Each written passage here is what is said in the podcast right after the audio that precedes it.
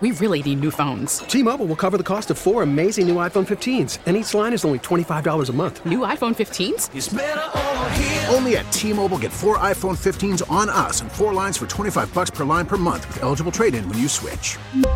Minimum of four lines for $25 per line per month with auto pay discount using debit or bank account. $5 more per line without auto pay, plus taxes and fees. Phone fee at 24 monthly bill credits for all well qualified customers. Contact us before canceling account to continue bill credits or credit stop and balance on required finance agreement due. $35 per line connection charge apply. Ctmobile.com.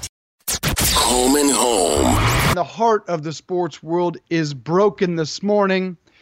Kobe Bryant, a five time NBA champ, one of the greatest of all time, an Academy Award winner, a husband, and a devoted father, is gone far too soon. It is a Mamba Monday here on Home and Home, a radio.com sports original. We're brought to you by ZipRecruiter. Check them out, ziprecruiter.com slash enter. They are the smartest way to hire. We are remembering Kobe Bryant, the father, the director, the producer, the killer on the court that he was for the next two hours. I'm Dave Briggs home. Ross Tucker on the road. He is in South Beach for the beginning of Super Bowl week. Kendrick Perkins joins us, good friend of Kobe, competitor against Kobe, and we will have some Super Bowl talk before we are done here. Ross Tucker, uh, you have an interesting perspective on Kobe Bryant, having grown up uh, playing in the same, you know, Pennsylvania high school basketball. You got to know the legend, the um, at least the legend that is Kobe far sooner than many of us were even aware. Uh, share that. Yeah, it's interesting, Dave. Uh, two personal tie-ins here. Number one, I was in the airport yesterday, the Philadelphia airport uh, getting ready to board a flight to come down here to Miami for opening night of the Super Bowl festivities tonight. And Dave, I, I don't think I've ever seen anything like it. Yeah. Uh, my sister texted me and said Kobe Bryant died, and then I went through. Uh, I was on Twitter and I started scrolling through, and I, you know, I there was eight tweets I hadn't gotten to yet or whatever, and the top two, it must have just happened uh, were talking about Kobe Bryant. And then to sit there waiting for my flight over the next 45 minutes, literally strangers were saying to other strangers, Did you hear about Kobe? Did you? And there were people, a few people got emotional. I don't know if they're Lakers fans or they're just because they're from Philadelphia or just the news itself. Uh, but it was something I never experienced before in terms of strangers talking to other strangers about something other than why their flight is delayed or what the status is. I mean, it was it was almost like a game of whisper down the alley throughout the whole airport. Never seen anything like it. Uh, but in particular, to your point and your question, Dave, he was a year ahead of me. What's interesting about Kobe, one thing is he was born in late August of 78, yet was a year ahead of me, class of 96. He was very young, graduated high school at 17, was drafted in the NBA at 17. I think I first heard the name when I was in 10th grade. His high school is less than 50 miles from my high school. And when I was in 10th grade, he was a junior and he was already, you know, like the best player in the country. So you just kind of heard about him. I remember they went far in the state playoffs that year, but actually lost to somebody. I can't remember who it was, but they lost. And it should be noted, Dave, that is Lower Merion High School is probably the wealthiest high school in the state of Pennsylvania. And so they were actually terrible at basketball until he got there. And ever since he was there, they've been a basketball powerhouse now. They've been a top 10 program in the state. They were 4 and 20 his freshman year.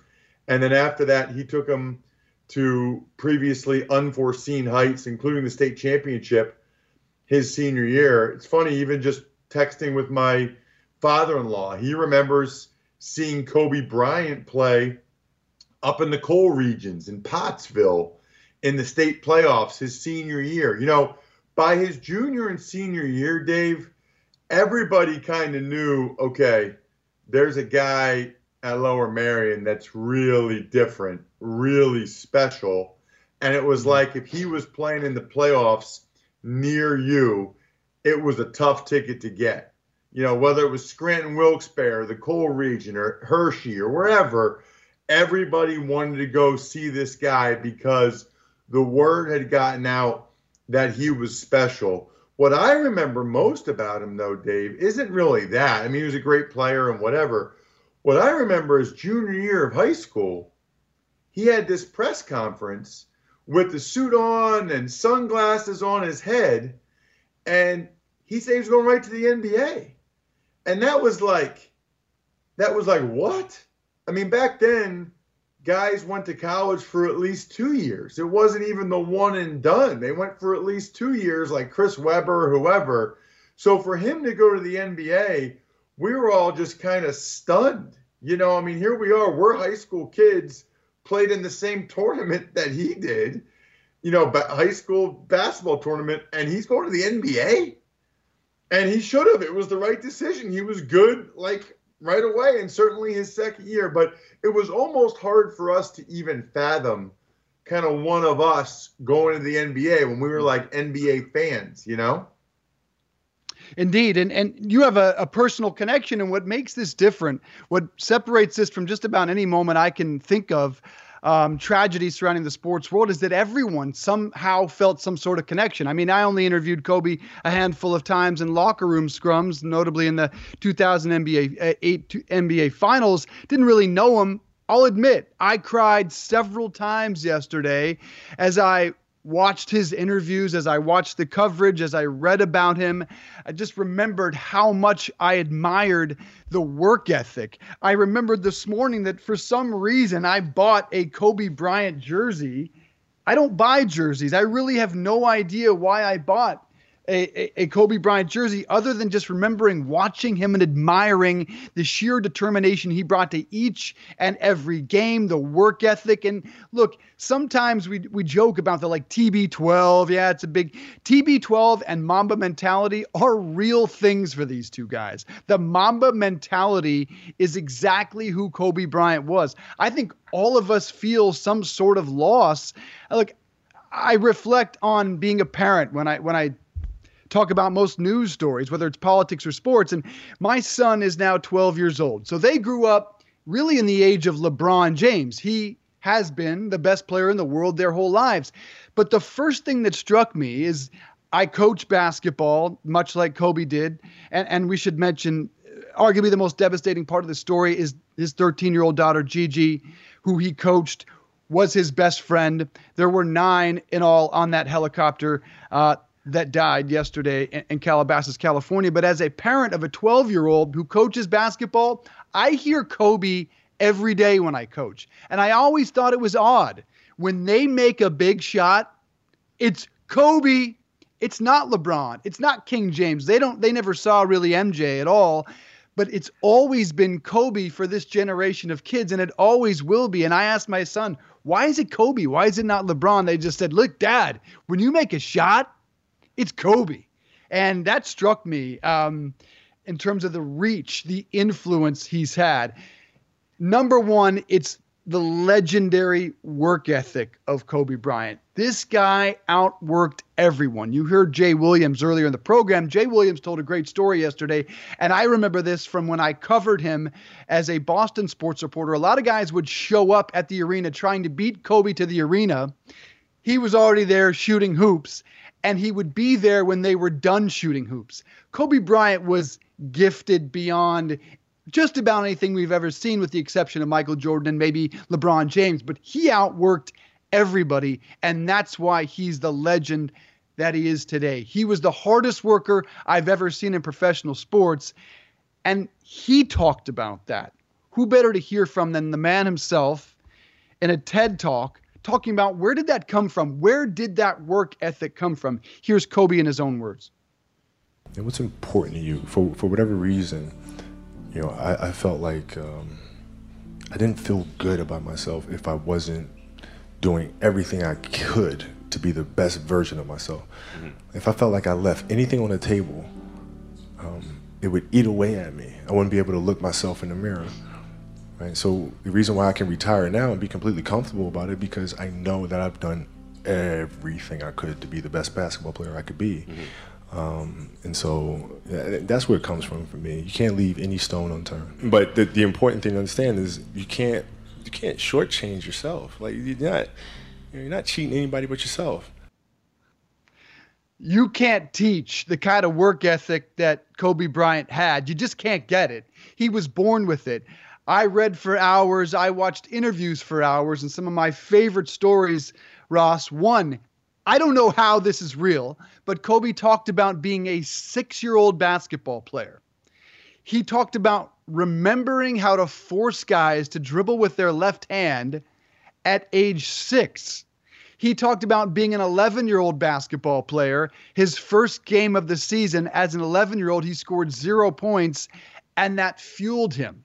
He talked about his first playoff series against Utah in the NBA when he was airballing crucial shots and how that fueled him. His mentality, Ross, his work ethic was historic. It was unmatched. Without question, Dave, and I think that's probably uh, his greatest leg- legacy and the biggest takeaway. Now, it's funny because this is the thing that I admire about Kobe the most. And let me be very clear here not comparing myself to Kobe at all in any way. But I often give speeches, Dave, and I remember distinctly in eighth grade, my sister was four years older than me. And I remember the high school football players saying, Ross, I wish I had put more time in, or I wish I had worked a little bit harder. Maybe I could have been all county or gotten a chance to play in college or whatever. And so I say it every time I do a talk. I decide in eighth grade, not knowing that this was what Kobe had decided, but I, that I was going to be able to move on with football whenever that was, and know that I became the best I could possibly be at my favorite thing in the world to do. I think that that's an incredibly valuable lesson that Kobe talks about for everyone in life. And at the time, Dave, I was five six, a chubby 150. My dad's five nine, 170 pounds. You know, for me, I did not know if that meant I would, you know, just play in high school or maybe college. You know, I never even thought about the NFL. But the point was, I thought it was vitally important to me that I could move on with the rest of my life whenever that was, knowing, okay, I maxed it out. And at times my parents thought I needed other interests. At times my friends thought I was a psycho. Uh, but I ended my career in a lot of peace, knowing I, I did everything I could and obviously didn't reach near the level that Kobe did but it's it's I had never heard him talk that way before. I had never heard that the the audio you just played, but that really resonates with me. Um, I love that he perfected his craft. I love you said the word earlier. He really was like a stone faced killer when it came to competition, um, and I think that that is probably his legacy as much as anything else I also, and we're kind of going all over the place here, but I've got uh, so much respect yeah. for the dad. It seems like he became. You know, I think like a lot of people after the 2003 incident, it's pretty skeptical of him for a while. Uh, you know, I, I I did not hold him in very high regard for a long time after that. You know, it seemed like uh, other people were able to put that behind them in terms of their adoration for him uh, faster than I was. I'm probably not as forgiving as most people or as forgiving as I should be. Uh, but it really felt like towards the end of his career uh, that he was in a good place. He was in a good place with his family, with his four daughters, uh, with his post playing life, whether it was the production stuff and the coaching of his daughter. It just it seemed like even if not everything he did was necessarily admirable, it seemed like he was living a very admirable life and really living his best life now, which is what makes it really even sadder. I can't think of anyone in recent sports history that made the transition so seamless in terms of having that killer instinct, that drive, that fierce competitiveness. You would have thought he would have had a far more difficult time than most making that transition because what was going to possibly fill that void that he needed to win, needed to slay you each and every day. And somehow, to your point, he made it not just seamlessly, he seemed to be in a perfect place as a father, as a producer, his media company, writing children's books, children's books that he wanted to become films as an Academy Award winner. It's bizarre that he was able to make that transition. And clearly, what fueled him now was being a father, was coaching Gigi in this travel basketball team. And they were, of course, heading to a game at the Mamba facility just a few miles away when that helicopter crashed. And uh, Kobe Bryant was on Jimmy Kimmel recently talking about his role as a father, talking about the fact that, of course, Kobe, who needed a legacy, right, had four daughters. You, you wonder if there's a reason he had four daughters, if God had a plan. But Kobe Bryant talked about that with Jimmy Kimmel. Uh, a nice little reflection here on the relationship they had and the drive Gigi had as well. Do you think your daughter might want to play in the WNBA? She does for sure. She does. Like, I, I, don't. I mean, this, this kid, man. Wouldn't like, that be great, dude? Man, I, am telling you. The, be, the, best thing, the best thing that happens is when we go out and, and, and, fans will come up to me and she'll be standing next to me and they'll be like, "Hey, you gotta have a boy. You and V gotta have a boy, man. You have somebody carry on the tradition, the legacy." She's like, "Oh, you, I got this. you know, boy for that. I got it. like that's right." Yes, you do. You got this. Amazing. That's Kobe Bryant on Jimmy Kimmel. And when I think about some of the recent greats, I grew up idolizing John Elway, of course, and he had a bit of a difficulty making that transition. Some failed businesses and and trying to fill that void of being the greatest star, at least in that state, if not one of the greatest stars in the country. And Michael Jordan has never seemed as comfortable as Kobe seemed in his last couple of years. You saw his Hall of Fame speech. He always seems to have that edge that Michael had as a player. Why do you think, Ross? Kobe Bryant, with that fierce competitive drive, was able to make that seamless transition and be in such a good place? Uh, I think he's a very, very smart guy. Uh, and I think his experience growing up, and by the way, Dave, that was one of the things that was weird about him going pro right from high school, is that I believe Kevin Garnett there was some debate whether or not he would have been eligible academically because Kevin Garnett went to the NBA the year before.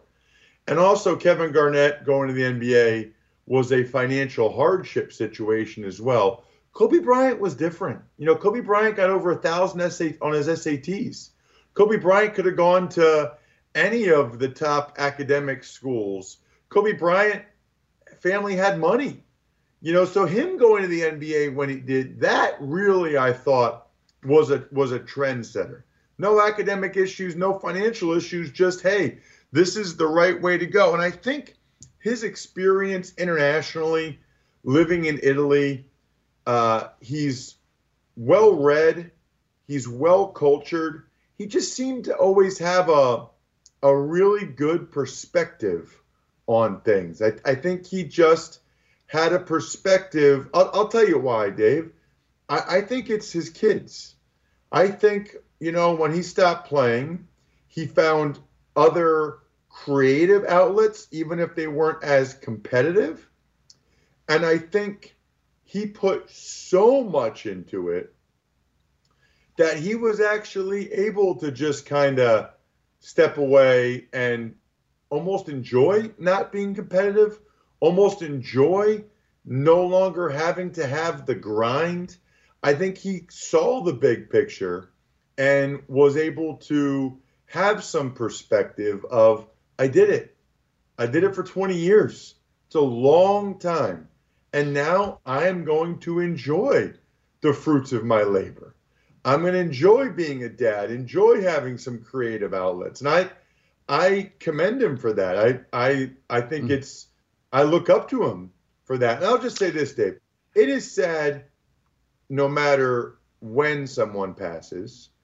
It's especially sad when they pass tragically. It's especially sad when they pass seemingly well before their time. It's even more sad when they are someone who is an inspiration to so many. Uh, and then what really trumps it for me, and I and I I am very comfortable being an emotional person, but I haven't really thought that much about it because I just can't even go there. Is in particular thinking about his two youngest daughters and them, you know, not having their dad anymore. And it's not easy for his wife or his eldest daughter either, but the two youngest in particular, that that hits way way too close to home for me. A special Scallon Pals remembered Kobe Bryant, the man, the myth, the legend, the hard worker. Rick Bucher covered Kobe Bryant, was a friend of Kobe Bryant. Kendrick Perkins competed against him, knows him very well. And Steve Cerruti, the host of Scallon Pals, all weighed in on the loss of the legend. My first reaction was this can't be true. This can't Kobe, this doesn't happen to a Kobe Bryant. I always I always in my mind's eye I imagined him to be like James Brown. You know, he would be one of these old dignitary ambassadors of the game and you would look up to him as an icon forever. Uh, knowing how he had evolved from when I saw him coming to the league playing for the Lakers summer league team at Long Beach State back in the day in the pyramid to seeing him evolve into you know a family man and and as the day has gone on and i'm reminded about more things about what i knew about kobe and our interactions and the things that we shared has made it harder and harder to to accept it. Like before it just it wasn't real. Like when it first came mm-hmm. out it's tmz this can't this doesn't happen to kobe.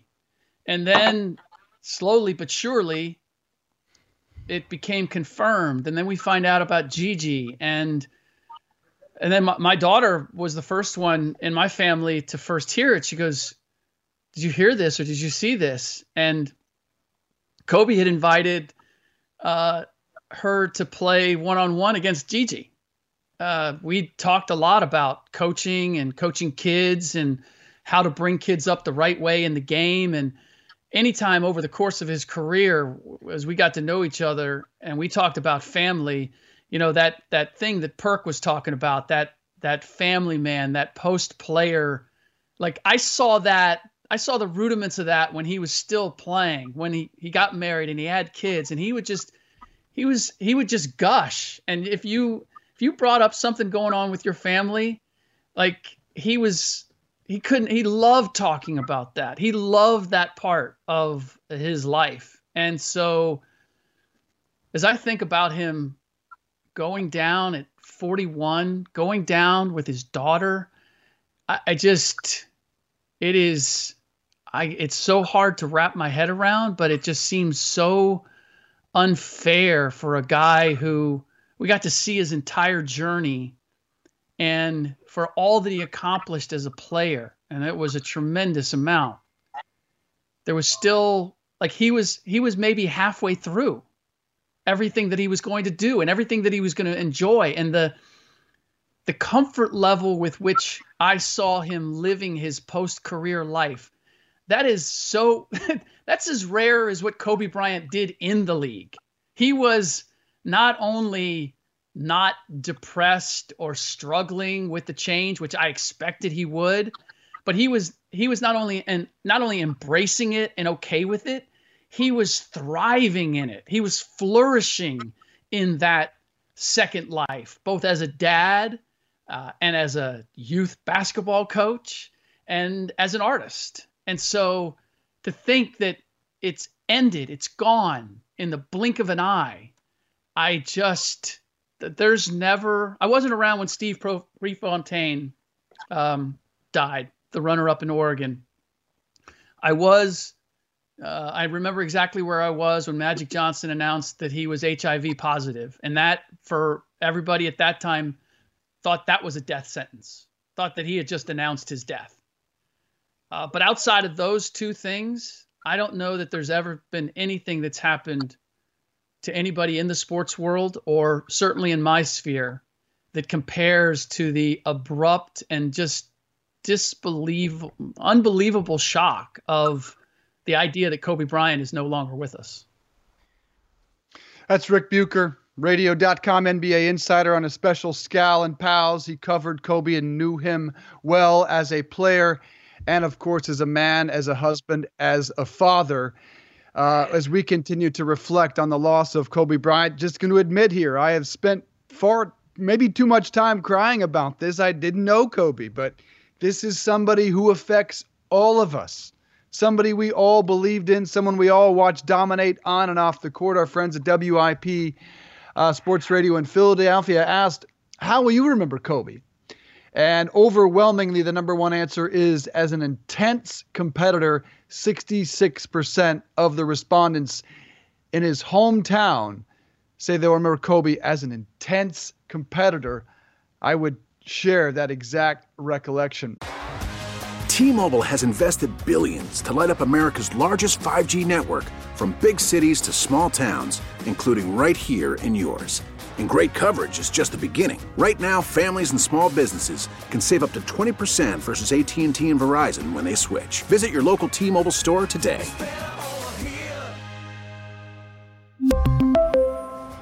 Plan savings with 3 lines of T-Mobile Essentials versus comparable available plans. Plan features and taxes and fees may vary.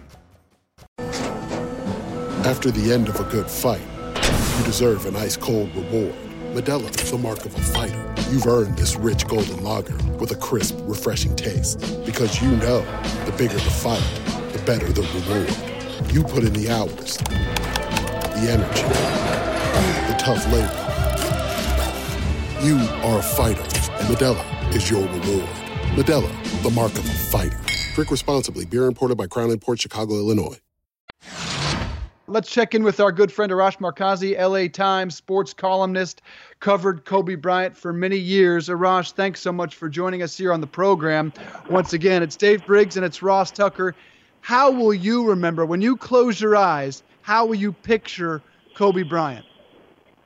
As a champion, um, as as as someone who really loved being a father. You know, the last time I talked with him was prior to the season and I asked him if he would be at the first game of the season when I I knew he wasn't going to go, but he said I'm going to be at a game, but not at their game. My my my, my daughter has a game, so I'm going to be there. Um, you know, and and I just go back to that conversation now, and I touched on it in my column today. It was just that you know I said, you know, well, why don't you go to some more games? And and he said, if I were to go to a game, that's one night that I can't be with my kids. And so, you know, that was my first thought when I um, heard about what happened, I said Gianna was always with them. You know, not knowing where they were going, but Gianna, towards the end of his career and in retirement, was always by his side. And so that is um, this heartbreaking story, regardless. But when you factor in that she was with him with seven other people, it's just um, so heartbreaking. I cannot believe it still. So, Arash, I know you've been an LA guy for a long time, maybe forever.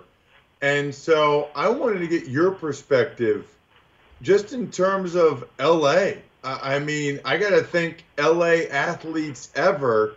He's on the Mount Rushmore and might be might be number 1. Correct me if I'm wrong. Yeah, no no there's no doubt about it. I mean, he's in that conversation with you know Magic Johnson and Kareem Abdul-Jabbar and some of the great, uh, you know, coaches and commentators we've had, whether it's Gully or uh, Chick Hearn, but um, there's there's there's there's no doubt about it. He's in the, the conversation to be number one, and certainly if there's a Mount Rushmore, he would be on there.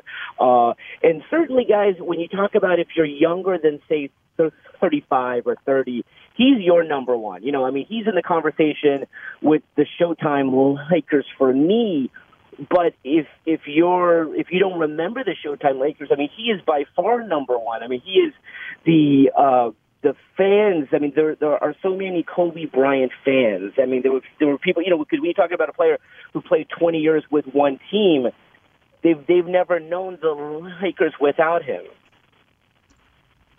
Arash Markazi with us, LA Times sports columnist, covered Kobe Bryant. And your last article, Arash, was about that relationship between between Kobe and his 13 uh, daughter. Sorry, man. Um, I'm reading your piece and it's breaking me up.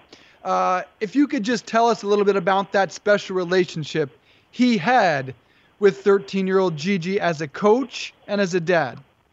Yeah, I mean, Gigi was his best friend, you know, and I think that's what makes this story so tragic. Uh, regardless, is just like the relationship that that that that they had. I mean, he loved talking with her about the game. I mean, whenever they were they were courtside, I mean, he would be asking her. I mean, he would be asking her, and she would be asking him about different moments in the game and, and adjustments and tendencies, and he loved that. Um, you know, and and as you guys know, he had four daughters, and every now and again, when a fan would ask, you know, like, like are you going to have a son? Like he pointed to Gigi because um, I was with them in Las Vegas prior to the W W uh, um, NBA game, and he said she's something else. You know, just just the way that that she plays and. Um, you know, he had no doubt that, that his name was in good hands with her. Arash, why do you think he was so beloved by everybody in LA and Lakers fans? Because it feels like it was more than just because he was a really good player. It feels like it went beyond that. Well, you know, you guys touched on. I mean, he was an intense competitor, but there was just something about him in terms of the way he carried himself and the way he played.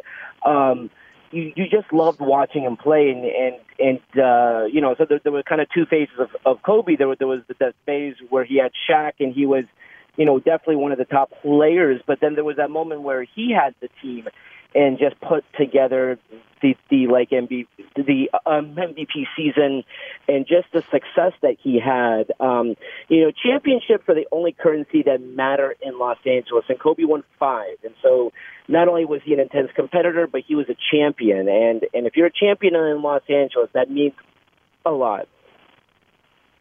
Arash Markazi with us, LA Times sports columnist. Uh, Arash, the, the guys that I covered as a reporter the the guys that stuck with me, the best athletes I ever covered, were also the hardest working. I think about Tedy Bruschi and Tom Brady. I think about Manny Ramirez and guys that showed up hours before everyone else and left hours later than everyone else. Dustin Pedroia, some of the names that come to mind. Could you share a story about Kobe Bryant's work ethic? Yeah, you know, my favorite Kobe story, and it's funny you should bring that up because I was just telling someone about this, is uh, back in 2009 were in Orlando, and uh, you know, going into Game Five, you know, people were talking about how tired Kobe looked, and if he's playing too much. And we go back to the hotel room, and he's having a Corona um, at the bar, and it's like it's it's late, and so we're um, hanging out there, and he goes back to his room, and we stay there until it closes at two, and I walk back to my room at two thirty, and at two thirty, Kobe's walking to the gym. I'm like, "Did you sleep?" He's like, "Yeah." And I'm like, okay, so where are you going? He's like, I'm going to go go to the gym. Like he his his work ethic was not. It was something that I had never seen before, and for him it was normal. Um, so he didn't sleep that much. I don't know how like often he did sleep. Um, but again, they so they clinched that night. They clinched the championship in Game Five. Uh, and then that night, and I posted a picture of this on my Twitter. Um, he refused to take the jersey off. The same sh- champagne soaked uniform that he had in the locker room. He wore back to the hotel. He slept in it that night. I mean, that that that night just meant so much to him. Arash, can you talk to me? Because uh, Dave asked a question earlier I didn't have the answer to. I thought was interesting. Is that how a guy with that work ethic and with that drive seemed so at peace in retirement? How did that happen? You know what? I think it was because of his kids. I think he he had so much fulfillment being with Gianna and Natalia and Bibi and Vanessa and just his family. His family gave him that comfort, and his family gave him that peace. And listen, I think anytime you're a competitor, a part of you, you know, you can't replace that. But I think in retirement, being that coach uh, and spending time with his kids. And again, he wanted them to be the best. So you know that, that that's where he fulfilled that. You know, he he was a, a tough coach, and and you know he wanted the best for his kids and his team and her teammates, and so. Um, you're right. I think there's a lot of players in retirement who struggle with that, but with him, with his family and his kids, I think he was content.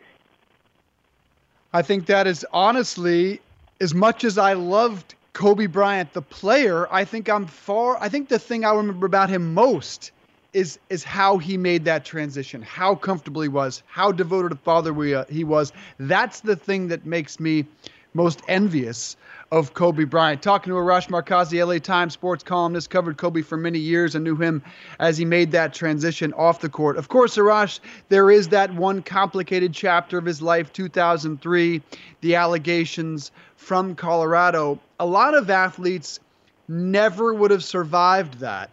How much a part of that is complicated, and how did he bounce back from those allegations better than I can remember any athlete ever coming back.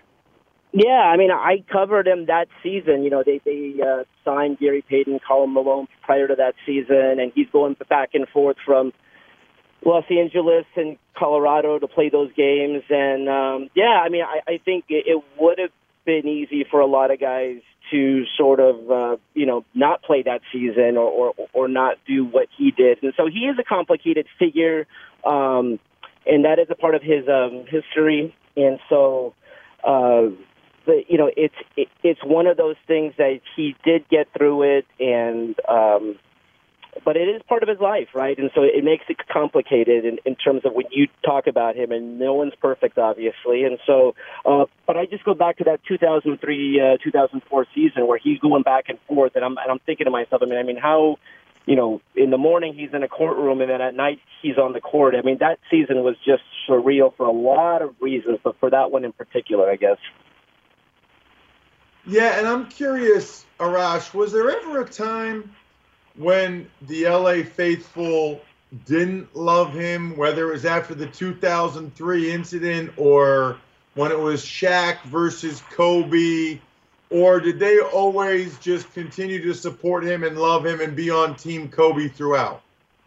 You know, the only time that they turned on him was prior to the 2007 2008 season where he wanted a trade and he was very public about wanting a trade. And I think he wanted a trade because he didn't think that the Lakers were committed to putting together a championship team. And so he was actually booed. I mean, people forget that. I mean, he was booed prior to the first game of the season because he wanted to get traded. But that is the uh, season they traded for Pau Gasol, and that changed the entire complexion of the season and really at, at of the end of his career because of that trade for for Pau they go on a three straight finals. They win two, and and so he won with, without Shaq. He was a champion, and and so, uh, but yeah, for a brief moment there, he wanted to get traded, and he was very public about that. Talking to Arash Markazi, LA Times sports columnist, remembering Kobe Bryant, the player, the father, uh, the Academy Award winner. How proud was he of that Academy Award? He talked about in several interviews I listened to his real passion, maybe every bit as much as basketball, was that passion for storytelling. Was that always a part of him? And just how was he attacking his post basketball career? Yeah, I mean, he was very proud of that. I mean, that uh, Academy Award was uh, proudly displayed. Uh, where his um, office was. And so, yeah, extremely proud of that. And, you know, when you look at what he was doing in terms of storytelling, you know, one of his priorities was children's books and cartoons and things of that nature. I mean, he was always very big on uh, speaking to kids and speaking to children. And so uh, he was very proud of that Academy Award, and it really kind of showed that even in retirement from hoops, that he could kind of continue to be a champion. So when you talk about someone who's won a um, NBA championship and the MVPs and all the stuff that he's done in his career, and then to kind of transition and be an Academy Award winner, that was incredible. Arash, um, can you tell me a little bit more about his family, uh, the other daughters, and and Vanessa, and kind of what they're up to? Uh, you know, we're hearing a lot about Kobe and a lot about Gigi. Understandably so. I guess I'm curious to know more about the others. Well, you know, Natalia was his first daughter. She is a volleyball player, and he's been at different games with her. He's very, very proud of her.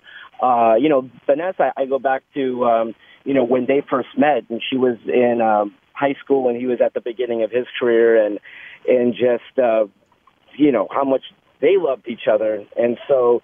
Uh, but he was he was so happy to be a father and uh, a um, husband, and so you know I know there was a lot of talk about you know is he going to have a son, and I'm listen I'm sure part of him wanted to have one son, but he loved his daughter so very much. Indeed, he did. And and final question, Arash. Uh, there were thousands at Staples yesterday. A makeshift memorial had been set up. People just going out that wanted to pay tribute to Kobe. Any sense of how the Lakers will pay tribute to Kobe Bryant? I know they play the Clippers uh, on Wednesday night. Yeah, no, I mean, I, I, I can't imagine what the scene is going to be like at Staples Center. I know a lot of fans wanted to go to Staples Center Sunday, but the Grammy Awards were there, so the area was kind of uh, not available to them, so they went across the street. But uh, the scene at Staples Center that game, I can't imagine what it's going to be like. I'm, uh, you know, I'm sure both teams will do something, but uh, yeah, I mean, again, the fact that both teams are are are, are playing. Uh, you know, after the Grammy road trip, they've both been on the road for a while now. That is uh, going to be quite the scene for sure.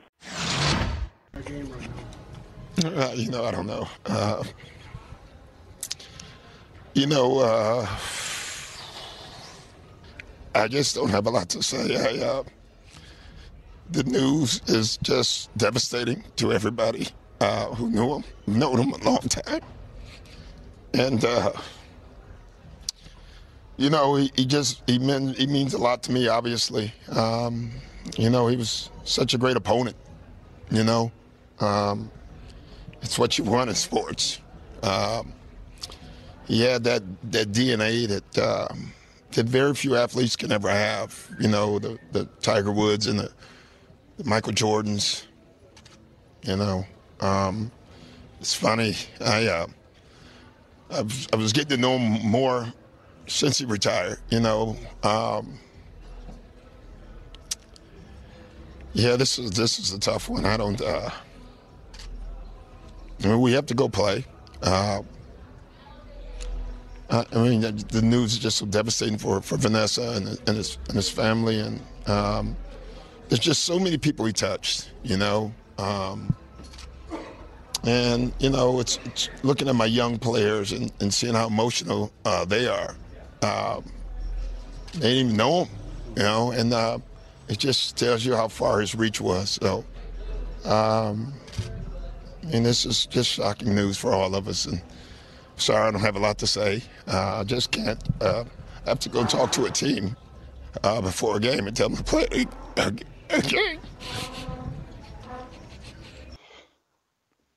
That's uh, LA Clippers coach Doc Rivers, very emotional at the loss of his friend and the NBA legend uh, Kobe Bryant. There were 24 second shot clock violations by all teams that played in the afternoon after learning of the news. There were eight second backcourt violations. Interesting the Kobe math that is forever a part of the NBA game 24 and 8, as I mentioned, both in the rafters at the Staples Center in both uniforms. He scored more than 16,000 points. He was great with Shaq, winning three NBA titles. He was great after Shaq, transforming his role as the guy that had to carry a team. It seemed Ross, every time he had to make a transition, whether it's on or off the court, he made it seamlessly. Yeah, and I, I saw a video, Dave, from Rex Chapman, who's a great follow on Twitter uh, in which Kobe Bryant, after he tore his Achilles tendon, he, I think, was pretty sure that's what he had done, but just in case, he shot both foul shots because evidently in the NBA, maybe this is the way it's like in high school or college, I don't know, but if you can't shoot the foul shots because of an injury, you can't come back into the game. So the video that I've been watching is Kobe standing there, swishing two foul shots, walking into the locker room, with a torn Achilles, but he wanted to shoot the foul shots so he could maybe come back into the game. I mean, that is crazy. I mean that that is as impressive to me as anything he's done. That mental toughness, mental fortitude. The guy had a torn Achilles, and just in case it was the 1.1% chance that it really wasn't, he was going to shoot the foul shot so he could come back into the game. I mean, that's crazy. That's ridiculous. That is just mind boggling. And then consider Kobe Bryant's final game. He scored 60 points in his final game. You will never see a greater final game for any player, especially having come back from the injuries that he had. Kobe Bryant was an absolute warrior. He was asked in 2015 how he wanted to be remembered. And he said, I've always said that I wanted to be remembered as a player that didn't waste a moment, didn't waste a day. Clearly, that's the same way he was as a father in these last couple of years, never wasted a moment. Said he didn't go to a lot of NBA games because that would have been time he spent away from his kids. The only thing that brought him back to NBA games was Gigi, who wanted to see some of her favorite players, most namely Trae Young. Trae Young, the great young player for the Atlanta Hawks. That was one of the guys she idolized. And that's that video that you see Kobe and Gigi watching Trae Young, some of the pictures we've seen from that. We heard from Doc Rivers, but another head coach, of course, spoke. It's arguably the greatest coach in NBA history, Gregg Popovich of the San Antonio Spurs. Not a man to shed a lot of tears like Doc Rivers, but some heartfelt remembrances of the guy that he saw as a fierce competitor for many, many years on the other side. Here is Pop. Good game, tough loss, who cares? Uh, most importantly, uh,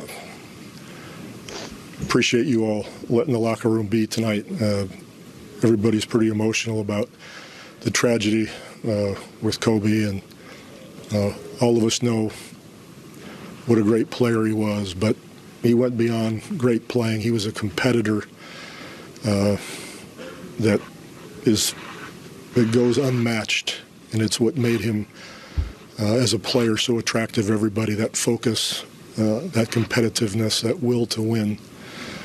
Uh, and even more importantly than that, uh, we all feel a, a, deep sense of loss for what he meant to all of us in so many ways, and so many millions of people loved him for so many different reasons. Gregg Popovich, San Antonio Spurs head coach after a loss, not concerned by that loss, called him there the greatest competitor he's seen. He's coached a few. David Robinson, Tim Duncan, Ginobili, Parker, Kawhi Leonard, and still says Kobe Bryant was the most competitive of all of them. I talk about Kobe in his own words because look, we get to hear from a lot of people on Kobe, but to me, it's Kobe's own words that are the best to hear from now. And uh, he was asked, he asked himself, uh, what separated you from other NBA players? And Kobe answered this curiosity. He said curiosity is what separated him from other players because Kobe said most players that play the game will just play it. Certain things happen, they'll get beat by a guy and it doesn't matter to them. But Kobe said it wasn't good enough to just watch them make a move. I wanted to watch the tape, slow it down, rewind it, figure out why it worked. What was the timing? What was the angle? What was the defender could he have done to do better stop that move? The curiosity, Kobe Bryant says, that was what to him separated him from any other player. That's incredible. Curiosity in the eyes of Kobe Bryant. Let's talk to a good friend of Kobe, a competitor against him, won an NBA title against those Lakers. Kendrick Perkins, a good friend of ours, NBA champ, uh, part of Scal and Pals as well here on the radio.com app. Perk, always great to have you, my friend. I know this has been a very tough loss for you. I was struck by what you tweeted, and it's that your new motto is, What would Kobe do? Why? Because man, if you if you just if you just know if you knew Kobe personally, you watched him, he is the true definition of mental toughness. Uh, I, I, haven't seen a guy, an athlete, sh- should I say, that was more mentally tough than Kobe Bryant. And you know, yesterday was very hard for me It was very hard for the basketball world.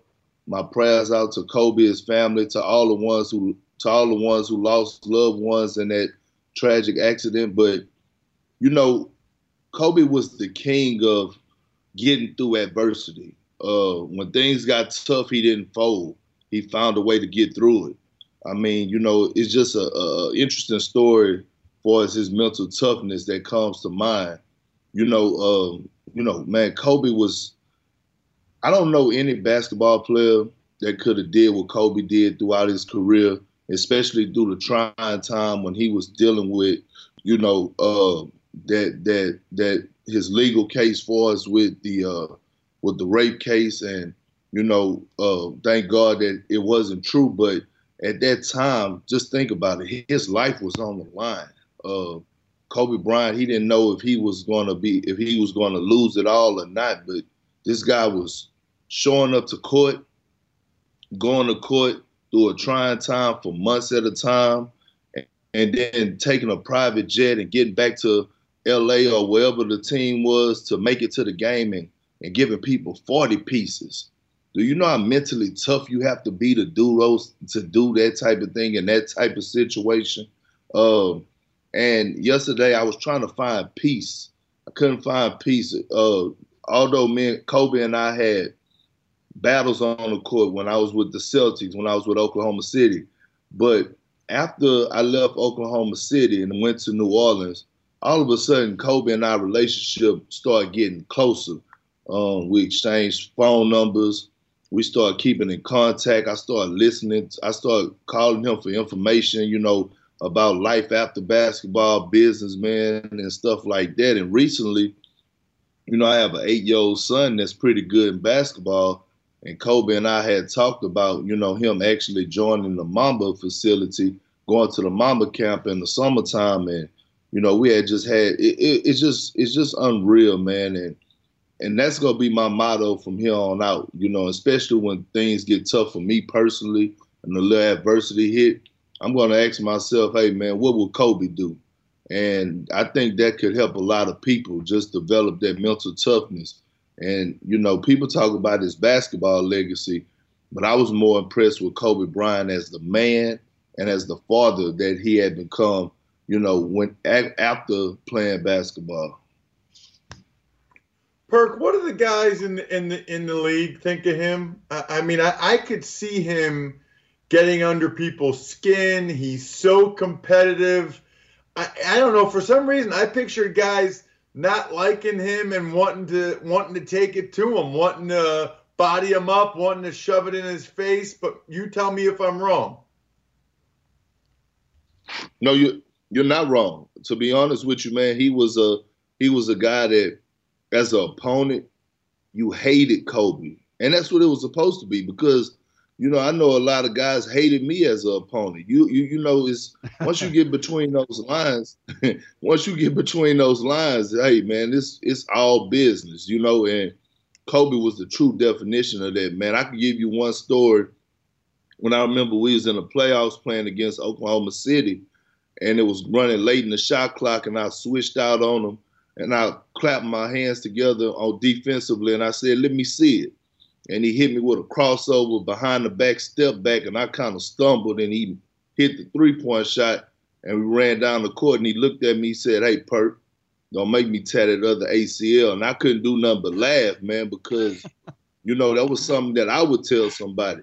But you hated Kobe, as an opponent, you hated him. Man. You like, oh man, I just don't want to. But the thing is, you had to respect him. That's the thing. Like you hated him, but you had to respect him. I remember going through through those Boston days when you know we met up in the finals and we had came to the conclusion in the locker room. We was like, you know what, we're gonna guard Kobe, but we can't stop him. So what we're gonna do is we're gonna make sure we shut out everybody else and we're just gonna let Kobe get his because the only person that was stopping Kobe was Kobe. But uh, yeah, between the lines as an opponent, you did not like Kobe, you hated him, but you respected him. You respected him. But outside of basketball, hey man, great, great guy. When I tell you a real one and down to earth as could be, he was all of that. Yeah, you gotta love a guy that can just slay you and then smile and light up the room immediately afterwards. Talking to Kendrick Perkins, who won an NBA title, played against Kobe many, many years, and knew him well off the court. If you could share a story about that legendary work ethic he had. Uh, the hardest working NBA player I ever saw was Ray Allen, who you played with. I remember showing up three hours before a game, and Ray would be shooting shot after shot after shot after shot. How would you describe that work ethic of Kobe Bryant? Well, Kobe Bryant to me set the bar. He set the standard for for for guys like myself. You know, uh, Ray was a lot older than Ray was is a little older than me as so is Kobe. They're both like six years older than me, six or seven years older than I than I am. But growing up, we idolized Kobe. I think Kobe, well, I know Kobe was the guy who set the bar for five in the morning workouts. And you know what that what that tells young kids today, that what that tell tell grown men today. Just think about it he set that standard, and all of a sudden you have LeBron James, Dwyane Wade, Kevin Garnett, all these guys who started doing 5 a.m. workouts. But what it teach you is it teach you discipline. So not only did Kobe, to me, have the hardest work habits, work ethic, he taught you how to be disciplined because for the simple fact, in order to go to wake up at five in the morning and get work in before you have to be to practice or before you go and go work out with the team, that means you had to go to bed the night of. Uh, that means it wasn't no partying, it wasn't no fun activities going on. That you had to be disciplined because you had to be up at five in the morning. I think you know he just set the bar and and he set it real high, and guys following his footsteps. Everybody used to want to work out with Kobe. Just think about this, right? Um, Giannis, uh, you know, all the young players that's coming up today, uh, Russell Westbrook, Kevin Durant, all these guys in the off season went to go train with Kobe. Like that speaks volume in itself. Like, and just think the Mamba facility, how many pros he had in there, from Jordan Clarkson to all the young upcoming guys that's in today's league, was at the Mamba facility because they wanted to get better and they knew that hey, if I go and work out and learn from Kobe Bryant, my game is going to elevate. And if you look at all those guys, from Giannis, from being the MVP, um, you could tell, hey, you go work out with Kobe, he said the bar, you're to be great. Perkins, I want to ask you about him leaving school early to go right to the NBA. I, I, was a junior in high school. He was a year ahead of me, and I remember thinking it was crazy. I was like, wait, what? He's going to the NBA? And I know Garnett did it the year before, uh, but it just felt like Kobe was more noteworthy. He was 17 when he did. He wore the sunglasses. Is that when did you first start thinking about going right to the NBA? And you remember when Kobe did that? And I'm sure there were guys in between, certainly, but do you remember when Kobe did that? Did that have any impact on your decision to go right to the NBA? Oh, absolutely. But you have to be ready for it. And you could tell, like, you brought up the sunglasses.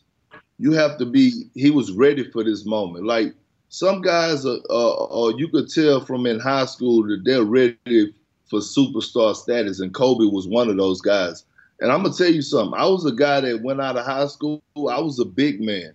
Um, to be a guard, to be a guard and to come out of high school, it takes it to a whole nother level. You know, um, Jermaine O'Neal, uh, Kevin Kevin Kevin Garnett, uh, myself. It's I mean, it's a lot of guys that were bigs that came out. But when you look at Rashard Lewis, you know, six ten type guys. But when you look at guys like uh, Kobe Bryant, LeBron James, Tracy McGrady, Stephen Jackson, those guys that went out of high school, uh, Sebastian Telfair, there were guards. You have to be you have to be on a whole nother level skill set wise to do that because that's hard because it's not like you had a height and it's not like you just had a size. So you have to really, really give those guys a lot of credit for their work ethic, work ethic. And you could tell from when even when Kobe was in high school at Lower he was just a killer, man. He had it in him. Like he was a winner. You could tell, and you was looking at this guy like, no way he could be 17, not carrying him, not carrying himself the way he did on and off the court. Like we used to idolize Kobe Bryant. I remember in middle school, he was like that dude, man. Even when he, from the time you remember him and Brandy, the R&B singer, going to prom, like Kobe was that dude on and off the court. Like you wanted to be like uh the Mamba, man. Just his whole swag, his whole, you know, everything about him, man, on and off the court, man. I'm telling you, everybody wanted to be like Jelly Bean. I'll tell you what, uh, talking to Kendrick Perkins, former NBA champ, competitor against Kobe, and knew him well off the court as well. Uh, I know you're close with your son who plays some hoops. We've seen uh, you've shown some great video, but my son is 12 and they really grew up in the LeBron era. And I was telling Ross earlier that these this entire generation, I coach basketball as well. When they make a big shot, every time, Perk, it is Kobe. They never say King James. and They don't try to emulate LeBron. I don't know why per se, because they barely saw Kobe Bryant play, but it is Kobe to them. That is the money shot. When they hold the hand up in the air, it's Kobe. It's amazing to me the influence he's had even on that next generation.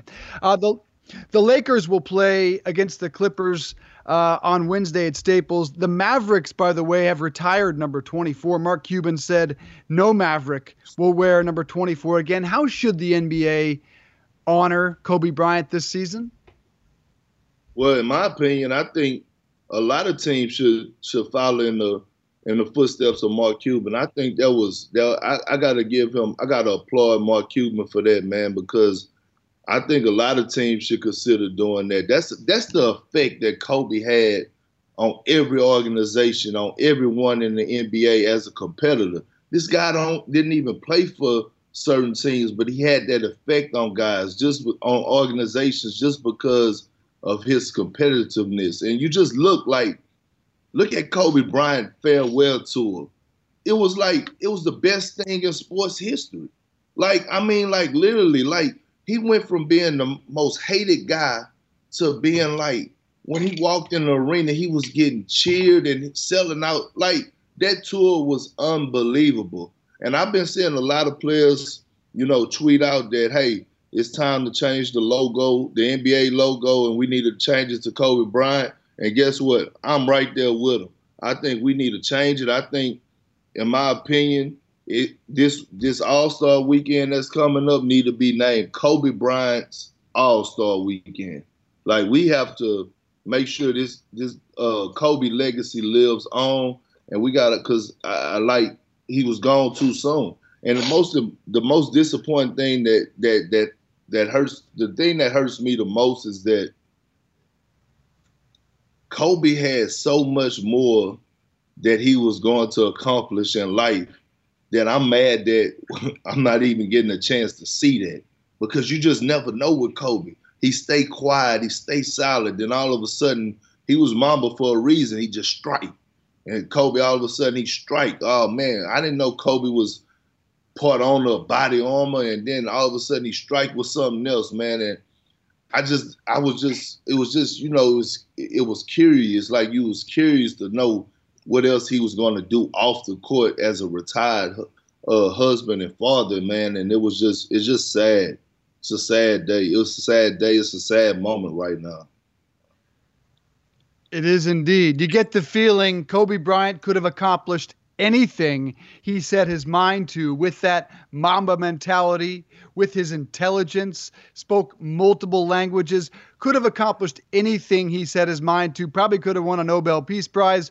Who the hell knows? Could have done anything in politics, anything on or off the court. He will be missed. Kendrick Perkins, we really appreciate your reflections today. Perk, always great to have you on the show, my friend.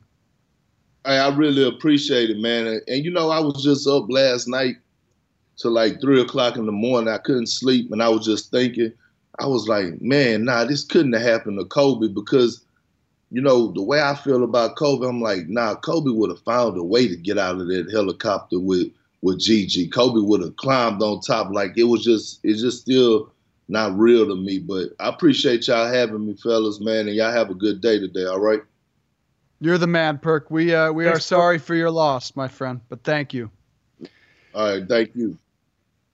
Ross, that was some uh, really pointed words, some emotional stuff from Perk, and you know, I we're going to turn to the Super Bowl here in a couple of minutes and talk with the folks from Vivid Seats about arguably the hottest ticket in all of sports, and, and that's just a reflection of where we are right now, Ross. This is the biggest sporting event on the planet all year long, and it is an afterthought on this Mamba Monday. Interesting how, in fact, the league may or may not honor Kobe Bryant, and Perk had some some cool thoughts on that.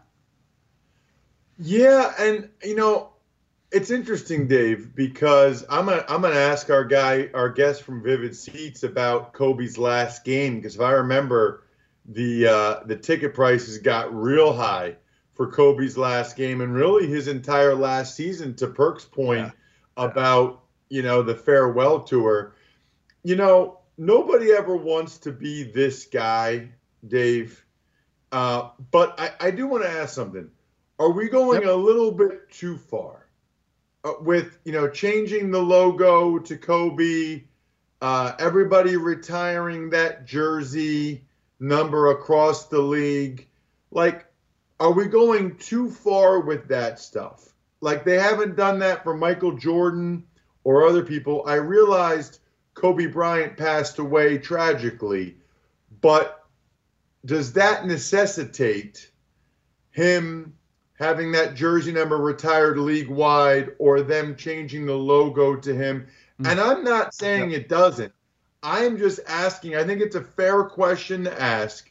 Are we are, are we a little bit too caught up in the moment right now? Yes. There's a reason why for the Hall of Fame, they wait five years in the Pro Football Hall of Fame before they vote on someone because they want to give it some time. I feel like it's yeah. a little new, a little raw now. And I, I think maybe we should just pump the brakes a little bit. And by the way, I don't care if you want to make him the logo, go for it. You want to retire? I mean, doesn't make a difference in my life. I I just think it's fair to at least discuss that.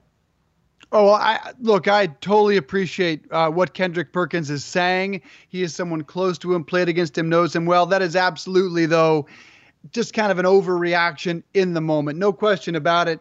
Um, if a team wants to retire the number 24, I love what Mark Cuban did. Should it be required uh, to be retired league wide? I don't think so. And let's just be frank to your point about stepping away from it for a couple of days, couple of years. Is he top four in NBA history? Probably not. Is he top five or six? Probably. It'd be disrespectful to Michael Jordan and to LeBron James to change the logo to Kobe Bryant, in my estimation. Michael Jordan still to me the greatest player I will have ever seen play the game. So I think you bring up a very good point. That is a little bit of an overreaction and the instant aftermath of losing a legend. But you're going to see a handful of teams retire that jersey number, and that's probably uh, a good move. League wide, probably a step too far. Hey, everybody, it's Ross Tucker. Thanks for listening to the Home and Home podcast. Remember, you can watch or listen live every day from 8:30 to 10:30 a.m. Eastern Time exclusively on the radio.com app or on the web at radio.com/home.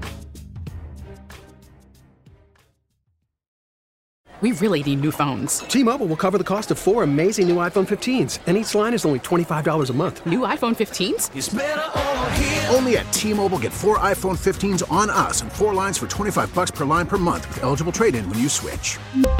Minimum of four lines for $25 per line per month with auto pay discount using debit or bank account. $5 more per line without auto pay, plus taxes and fees. Phone fee at 24 monthly bill credits for all well qualified customers. Contact us before canceling account to continue bill credits or credit stop and balance on required finance agreement due. $35 per line connection charge apply. Ctmobile.com.